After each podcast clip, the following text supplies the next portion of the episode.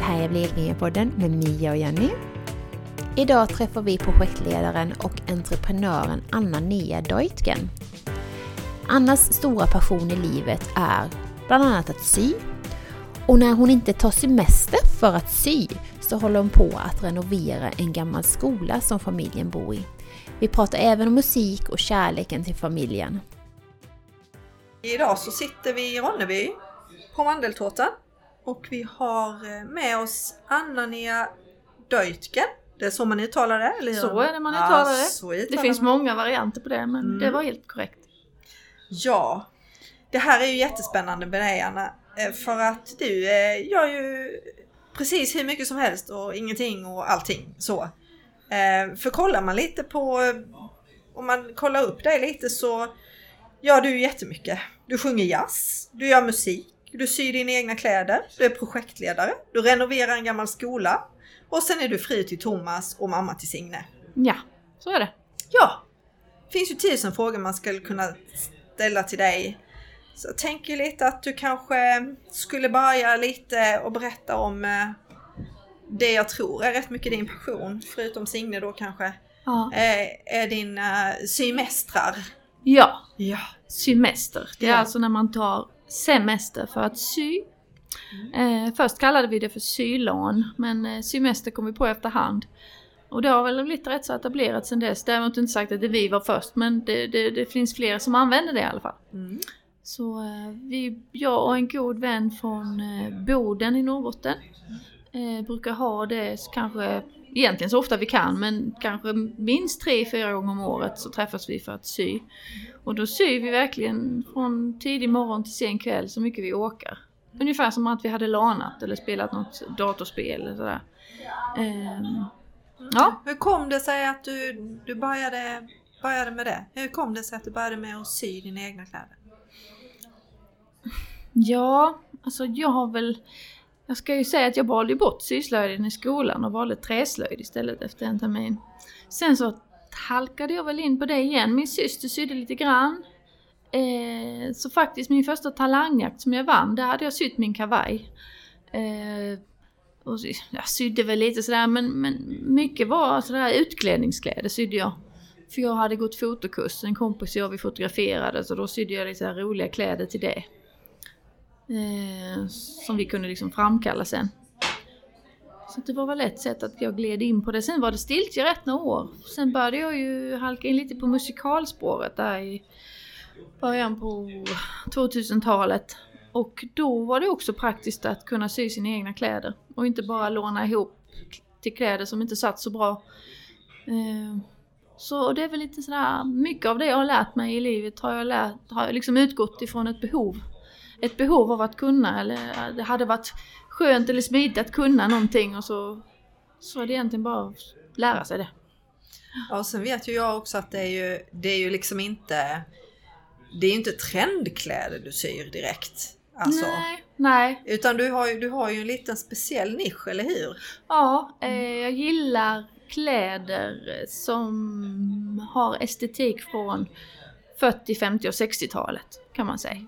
Eh, och det var väl också för att jag kom på att alltså om man inte är en, en sån här fotomodellfigur som kan ta på sig vad som helst som kedjorna säljer så är det ju smidigt att kunna sy själv och, och just där det, där det finns en midja och sen är höften ganska fri. så, så eh, då är den stilen rätt så bra. Ja, Vilken under midjan härlig- finns det väldigt mycket utrymme. Vilken härlig beskrivning tycker jag! Det Ja. var ju faktiskt skithärligt. Jag hoppas att det är många, många yngre som lyssnar för det. Jag, jag gillade ju det. Det är ju Ja. mycket, det är mycket den, eh, alltså trots att man pratar om att eh, vi ska ha eh, andra modeller och så, så vad är det som slår igenom i alla våra medier? Mm, det är det här mm. trådsmala, det är liksom Ja, Så. och klädångest i omklädningsrummet, det sitter Ja. inte bra. Skittråkigt. mycket av min kroppsacceptans har kommit sedan jag började lära mig att sy, för då var inte liksom storleken viktig längre. Jag hade mina mått och jag hade en provdocka med mina mått och det var min enda referens. Jag behövde inte jämföra mig med någon annan längre. Nej. Så att mycket av min, min eh, kroppsacceptans har kommit ifrån att jag har börjat sy. Liksom, Mm. behöver inte rätta mig efter någon annan längre. Men syr du alla dina kläder själv? Eh, nej det gör jag inte men jag syr ganska mycket. Jag syr inte underkläder. Nej. Inte än. Jag syr inga strumpbyxor, det är lite svårt. Eh, men annars, ja koftor har jag inte riktigt sytt så mycket än. Men annars så syr jag nog det mesta. Ja. Ytterkläder och klänningar och eh, overaller och eh, byxor till viss del också. Jag använder så himla mycket byxor. Men säljer du också? Eller är det bara till dig och familjen? Alltså jag är en sån där egosömmerska, jag syr ju bara till mig själv. Ja. Jag får jätteofta den frågan om jag kan sy på beställning, men jag vill inte det. Jag har hamnat i den fällan väldigt många gånger också, så fort man gör någonting och någon vill köpa, då hamnar man, då blir det liksom kommers och det tar lite glädjen ur det också. Att det är något jag gör för mig. Sen så behöver jag ju galja ibland och då säljer jag av eh, sånt som jag inte använder. Och det brukar vara jättepoppis. Eh, de försvinner ganska snabbt. Men var hittar du din inspiration? hitta min inspiration. Jag vet inte om den jag hittar den, jag hittar inte den. Det låter som att den bara trillar i mitt knä. Jag, jag, är nog bara sån Eller var som... får du din inspiration ifrån? Mycket av min drivkraft kan vi kalla det. Ja. Kommer utifrån en vilja att kunna själv. Eh. Och inte vara begränsad och inte vara beroende av någon annan. Om jag får en idé klockan 12 på natten så ska, ska jag kunna börja direkt. Så det är väl en drivkraft kan man säga. Mm. Inspiration vet katten, men det är ju allt ifrån serier till eh, Pinterest som är en sån fantastisk källa till inspiration faktiskt. Där har jag en hel mapp med bara klännings eller klädinspiration som jag tänker att det ska jag göra någon gång. Mm. Mm, det är fascinerande. Drivkraften att göra någonting själv. Och jag kan visst. Ja. Ja, Ja. gött. Eh, du sjunger ju också. Ja. Du sjunger och du gör musik. ja. Eh, vad sjunger du för något? Vad är din favorit? Eh, alltså jag sjunger, jag är ju självlärd, jag fuskar på allt möjligt. Mm. Men det jag har sjungit mest är väl jazz. Och på senare, senaste tio åren också väldigt mycket musikal. Eh, men jag ska vara med på Wienerkonserten och där ska jag sjunga klassisk musik. Och det är ju inga lätta nummer så jag får börja öva på dem redan nu. Eh, men jag tycker det är kul att testa och se om jag kan. Och visst, allt blev inte lika bra men jag är ganska förlåtande också i det att det kan inte bli bra om man aldrig gjort det för. Men det är ändå gött att kunna nå en bit i alla fall. Men har du alltid hållit på med musik och sjunga eller är det någonting som har kommit när du är vuxen? Eh, jag började sjunga rätt så tidigt fast jag var ganska hemlig med det hemma. Jag brukade gå ner i mina föräldrars verkstad eller nere i ladugården där jag hade min häst och där kunde jag sjunga högt och då var det allt från jodling till det som var populärt just då. För det var ingen som hörde där. Så att jag var ganska hemlig med det. Eh, men sen så på min gymnasie så var det en annan tjej som sjöng också. Och då vågade jag på ett öppet hus sjunga ihop tillsammans med henne och så fick jag jättemycket feedback på det. Och så började jag anmäla mig till talangjakt och sådär men det var ändå fram till jag var 19 som, som jag höll det ganska hemligt. Mm. Jag undrar hur det är att sjunga på Nalen i Stockholm. alltså. Ja, det är Jag blev, alltså, jag blev lite så här men när du hade, du hade lagt upp någonting på, på något av dina konton att du skulle sjunga på Nalen och hade ju en sån här jätteflott klänning på dig. Mm.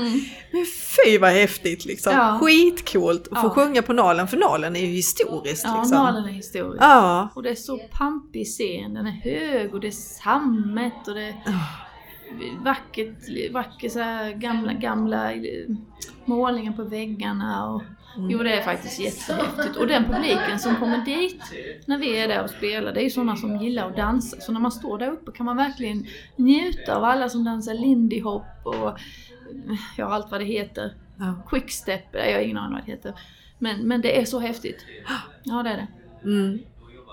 Sen, sen sjunger du med ett band i Kristianstad med va? Ja, Mm. jag sjunger med Åhus Swingorkester. Ja. Har jag gjort sen, nu ska vi se, 2008 anlitade vi dem till ett gemensamt födelsedagskalas. Och då var jag lite gäst med dem där och sen fick jag frågan om jag ville hoppa in i den orkestern. Så det har jag gjort sen dess. Så det är via dem jag har kommit upp till Nalen. Men, men vad, vad, spelar, vad spelar och sjunger ni någonstans? Är det bara Skåne eller vad Det är mest i Skåne. Det är mest i Skåne. Mest i Skåne, det är ett sånt. Skåne-turnering. Mm. Eh, Sen har vi varit lite på Öland och... vad heter det, Falsterbo, kan det heta så? Ja, Falsterbo ligger ner i Skåne också. Nej, då, då var det inte det jag menar. Jo, det har vi också varit. Ja. Ehm, ja, nu tappar jag namnet på det. Ja. Men, men mest i Skåne och sen lite uppåt. Ja. Ja. Ja. Det är, det är ju skitcoolt att man eh, landar på Nalen, tänker jag. Mm, Det är blev jag årets häftigaste spelning. Ja. Eh, och sen, men sen är du, ju, är du ju gift med Thomas med då ju. Ja. Ja. Och Thomas är ju dansband. ja. Så hur funkar det? Ja, det kan man undra. Alltså jag var ju verkligen rabiat dansbandshatare när jag träffade honom. Jag tyckte Oj. det var den töntigaste musik man någonsin kunde hålla på och lyssna på. Så det var ju intressant att det blev vi. På det Ja. sättet, för vi är otroligt olika. I nästan allt. Oj! Eh, vi kan nästan inte enas om en serie vi ska se. Jag är så imponerad nu när han har tuggat sig igenom hela Game of Thrones för han hatar onaturliga saker. Han hatar allt som inte har med nutiden att göra. Som inte är blodig kriminal, kriminalare, all, svenskt. Eh, sådär. Så att eh, han kunde faktiskt se sig igenom hela den med behållning. Eh, en passus, men så är det. Vi är väldigt olika. Eh, Men på något sätt så, han är ju väldigt rolig också min man. Han har ju en otrolig humor så det är nog, var nog det som jag fastnade för. Och så fick jag musiken lite på köpet. Och nu så mixar jag ju faktiskt Sveriges största dansprogram. Ja, du gör ju det tillsammans med Thomas.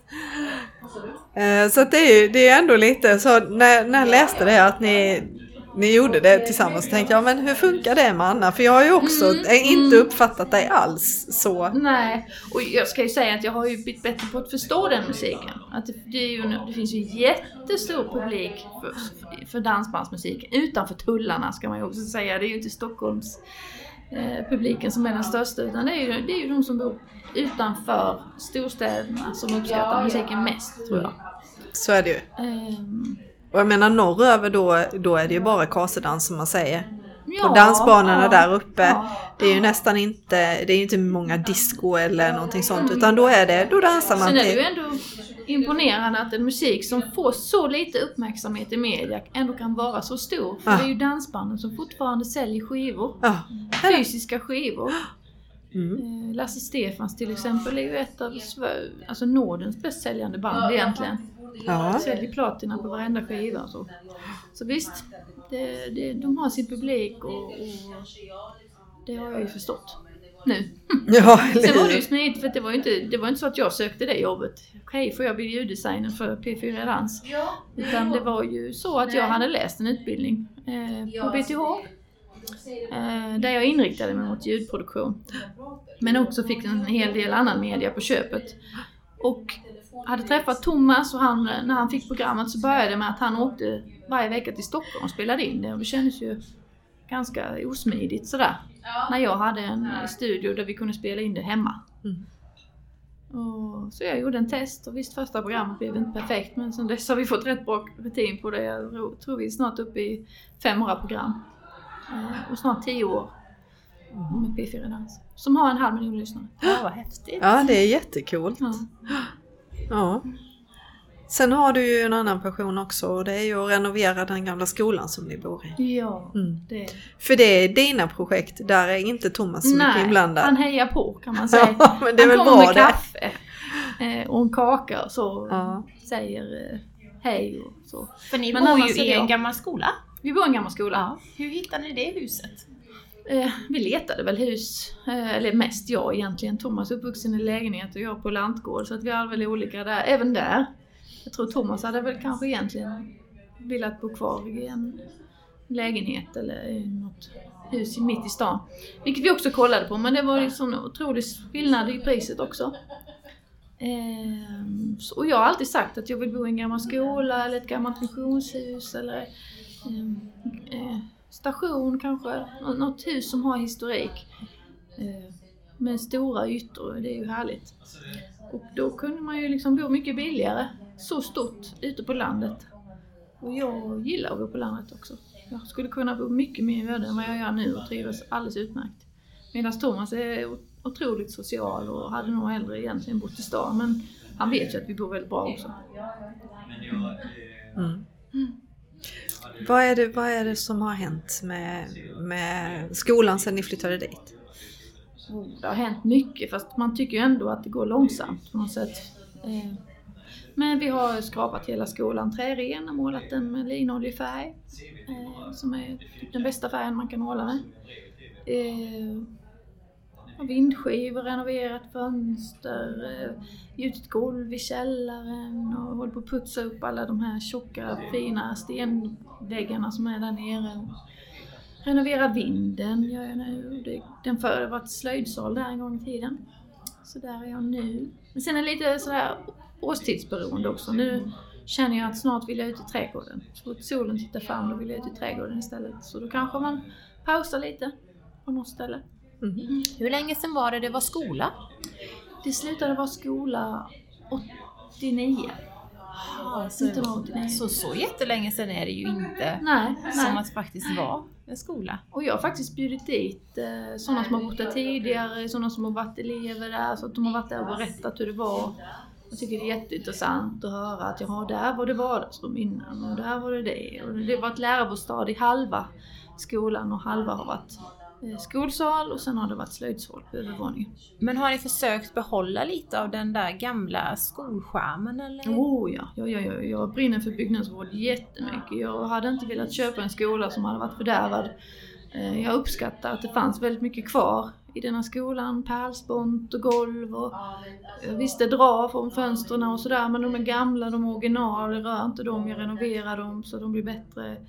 Eh, Man ska inte förstöra en sån, sånt hus. Eh, Mm. Mm.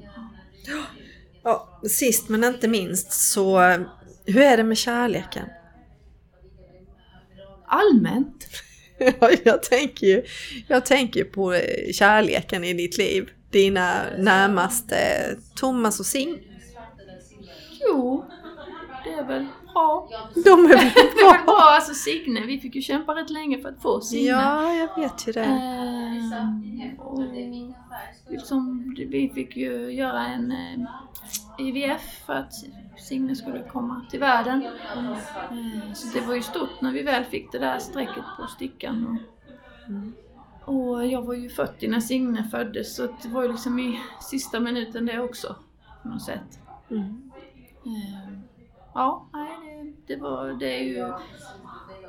Jag, vill ju, jag själv kan ha fem syskon. Jag hade ju helst egentligen velat ha, att, eller jag hade gärna velat att Signe skulle ha syskon. Eh, men det, jag är ju samtidigt jätteglad att vi har Signe. Så att jag kommer inte... Det, det är fantastiskt att ha henne och hon, hon är ganska lik mig märker jag också för hon tycker om när det saker och ting händer. Hon är med på våra semestrar, hon sitter och pysslar vid sidan om. Och hon är väldigt intresserad. Kom mamma, nu måste vi gå och snickra kan hon säga, hon är två och ett halvt. Så att jag, jag har väl satt mina spår i henne också. Eh, ja, det, det, det är roligt med barn måste jag säga. Mm. Samtidigt som det är jättejobbigt också. Alltså, jag kunde ju lätt sitta tre dagar in, inlåst i mitt syrum innan. Och knappt lämna. Det går ju inte när man har barn. Nej. Då får man göra saker mer stötvis. Eh, och, och implementera henne i allt man gör. Om hon kan vara på samma ställe som jag och ha roligt kan jag jobba. Så att då får man se till så att hon har någonting att göra också. Så på, nu när jag är på vinden och renoverar så har jag hängt upp gungor och det är madrasser och det är dupplor och det är film och TV. Så när inte hon tittar på TV, om hon nu skulle göra det och inte gunga så slänger jag på en film själv för att då har jag något att göra när jag står där och målar. Mm. Mm. Så hon får hänga med på allt. Men du har ju ändå, tänker jag, en rätt så, för många tror jag, lite originell livsstil. För du säger ju själv att du vill inte jobba heltid, du vill inte ha ett sånt fast jobb utan du vill ha lite, Ja, lite frihet och kunna ja. eh, forma lite utav ditt eget. Mm. Hur tänker du framåt, tänker jag? Eller du tänker inte så mycket framåt, du Alltså kanske jag har jobbat heltid på många år som anställd ska, vi, ska jag säga Nej. för jag har ju företag också. Mm. Eh, men då, kan jag, då har jag i alla fall friheten att välja. Jag har anställd tre dagar i veckan. Och vill jag känna att jag, eller behöver jag pengar eller jag känner att nu ska jag fokusera på att tjäna in någonting, visst så kan jag ta på mig mycket mer i mitt företag. och har mindre tid. Men känner jag att tiden är det viktiga så lever jag snålt, jag syr mina egna kläder, jag renoverar mitt eget hus. och eh, då eh, behöver jag inte lika mycket pengar. Så, så eh, ett fritt jobb är jätteviktigt och jag har förmånen att få ha det också. Eh, som gör att jag kan utveckla så många andra sidor. Jag ska säga att mycket av det jag gör privat korsbefruktar sig i mitt arbete också. För medan jag står där och målar det här så här monotont. Jag vet inte hur många bra idéer jag har kommit på som jag sen har plockat in i mitt arbete. Just, eh, från de stunderna där det har liksom varit lite sådär monotont och tråkigt. Så att det ena korsbefruktar det andra. Jag tror att jag är bättre människa och bättre anställd eh, person också. Via, genom det jag gör. Eh, Att det är många olika delar och de korsbefruktar varandra. Eh, Så att jag skulle nog aldrig vilja jobba heltid om jag inte måste. Eh, Och och då får man också passa sig för att inte hamna i det här ekorrhjulet. Att inte liksom skippa statusgrejerna som kostar pengar. Man kan köpa kvalitet på loppis. Hela vårt hem är möblerat med loppis. I överflöd ska jag säga. Jag behöver snart göra mig av med grejer. Men det behöver inte kosta så mycket att leva och, och då behöver man inte ge sig in i ekorrhjulet som gör att man måste jobba för att leva utan man kan leva för att jobba fast inte med, ja ni fattar. Mm. Ja. det var, det var, ja. Ja, ja, vi fattar. ja Ja. fattar. Mm. Jag tycker i alla fall att det är, det är en